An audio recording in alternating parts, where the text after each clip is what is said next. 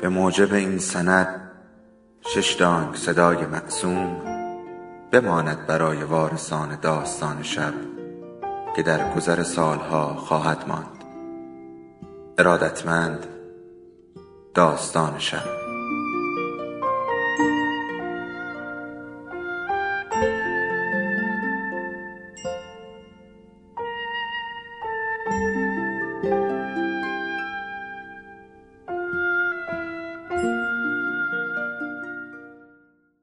یکی بود یکی نبود.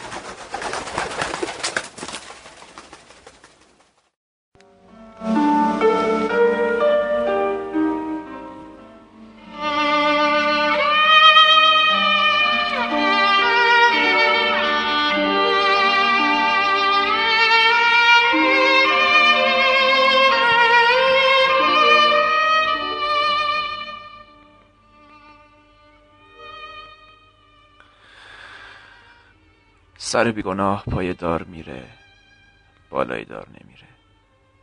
سر بیگناه پای دار میره بالای دار نه. سر بیگناه بیگناه. هر روزی که حکمش رو دادن فقط این جمله رو با خودش تکرار می‌کرد. به امید این جمله روزها رو سپری می‌کرد. سهر توی انفرادی که بود همش با خودش حرف می‌زد. می‌گفت من از مردن نمیترسم. من از اینجوری مردن میترسم. من از تناب دار میترسم.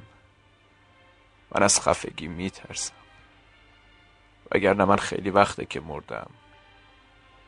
من توی هشت سالگی مردم. دقیقا بعد از امتحانهای دی ماه که دیگه بابام نیومد دم مدرسه دنبال. دیگه پشت و پناهی نداشتم. سعی کردم خودم بشم پشت پناه سارا. سهر دختری زیبا و مهربان بود. کاش سارا زنده بود تا خودش برای همه تعریف می‌کرد که سهر چقدر با گذشته. سهر برای سارا هم مادر بود هم پدر. سارا حدود دو سال از سهر کوچکتر بود. دوستای خوبی بودن برای هم از بچگی سارا هر کاری می‌کرد سهر بر عهده می‌گرفت. همیشه همه چیز سر سهر خالی می‌شد. و همین همین از خودگذشتگی ها و علاقه های زیاد به سارا باعث شد که همیشه سارا بهتر جلوه کنه. حتی وقتی که بزرگتر هم شد همینطور. سارا سال دوم دانشگاه بود که کاشف به عمل اومد ستر مشروط شده. سهر تمام تلاششو کرد تا مادری موضوع رو نفهمه. مدتی بعد سهر با پسری به اسم امید آشنا شد. امید از هر نظر پسری ایدئالی بود اما دوستی سهر امید خیلی طول نکشید. امید یه دفعه به کلی تغییر کرد. رفتاراش عوض شد. دیگه توجهی به سهر نداشت ولی سهر همیشه امید و دوست داشت. نه به خاطر موقعیت اجتماعی و مالی امید و پدرش نه. سهر مادی و جاه طلب نبود. تنها چیزی که براش مهم بود عشق بود. عشق به امید با هیچ چیز عوض کرد سهر روزای سختی رو پشت سر گذاشت تا امید و فراموش کنه. داشت خوب پیش می‌رفت اون روز که قرار شد برای سارا خواستگار بیاد. سهر خیلی خوشحال بود حتی بیشتر از خود سارا اما هیچ وقت فکر نمی‌کرد خواستگار خواهرش همونی باشه که قرار بود. یه روز بیاد برای خودش. سهر با دیدن امید درون کت شلوار مشکی و پیراهن سفید خشکش زد. حتی فکر می‌کرد که شاید اشتباه می‌کنه. آخه مگه می‌شد؟ سارا تو تمام رابطه های سهر امید بود و در جریان.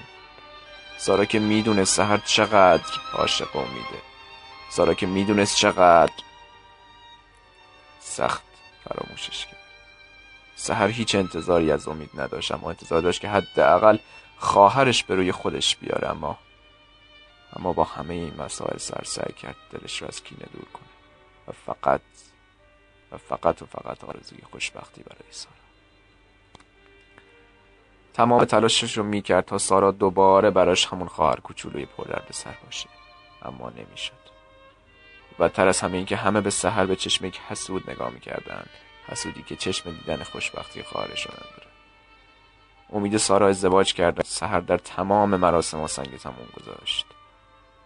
سحر سعی می‌کرد چشمش به امید نیفته تا مبادا خاطرات گذشته یادآوریش. روزها با کم و کاسی هایش میگذشت. حدود یک سالی گذشت تا سارا باردار شد و همه خوشحال بودند. اما وقتی محسا دختر امید و سارا به دنیا آمد توی ذوق همه خورد. دختری بامزه با لبهای سرخ سرخ اما چهره شبیه به کودکان مبتلا به سندروم دان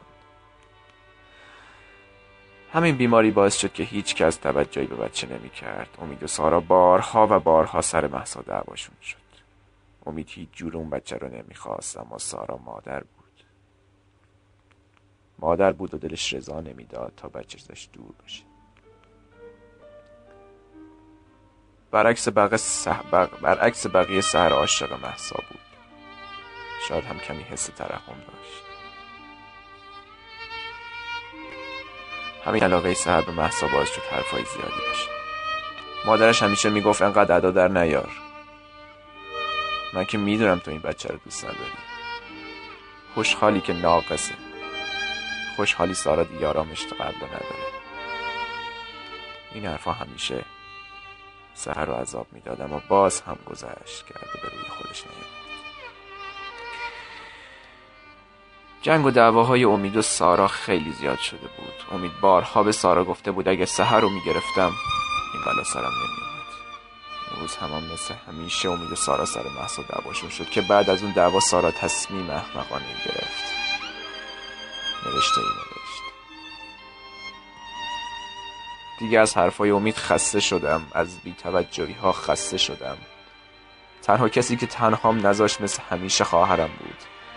اما یه نفر میونه این همه خیلی کمه. دنیا بدون من و محسا هم ادامه داره. فقط از این ناراحتم که حق زندگی رو از دخترم گرفتم. سهر منو ببخش.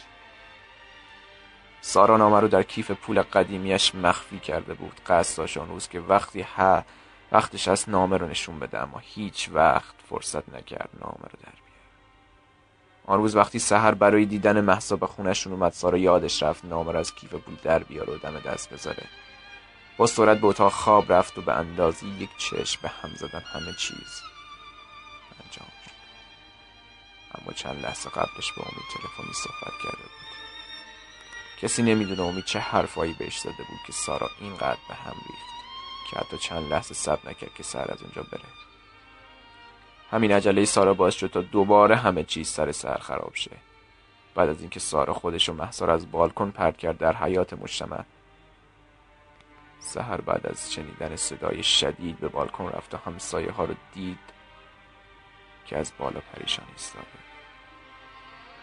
همه فکر کردن سهر سالا رو خود داده حتی مادرش هم فکر به خاطر حسادت این کار انجام داده.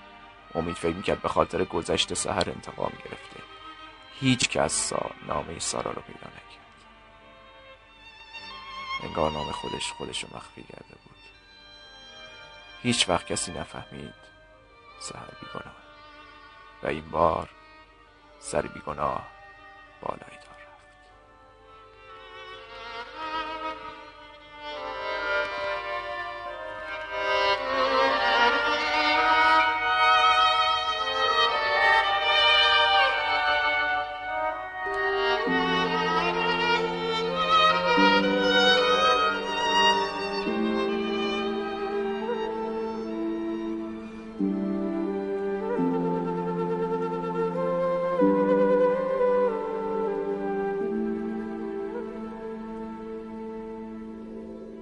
داستان شب بهانه است.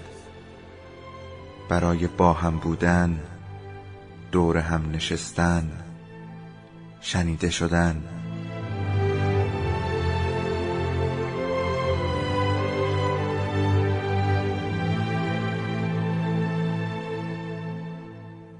صدای افسانه ها رو میشنویم.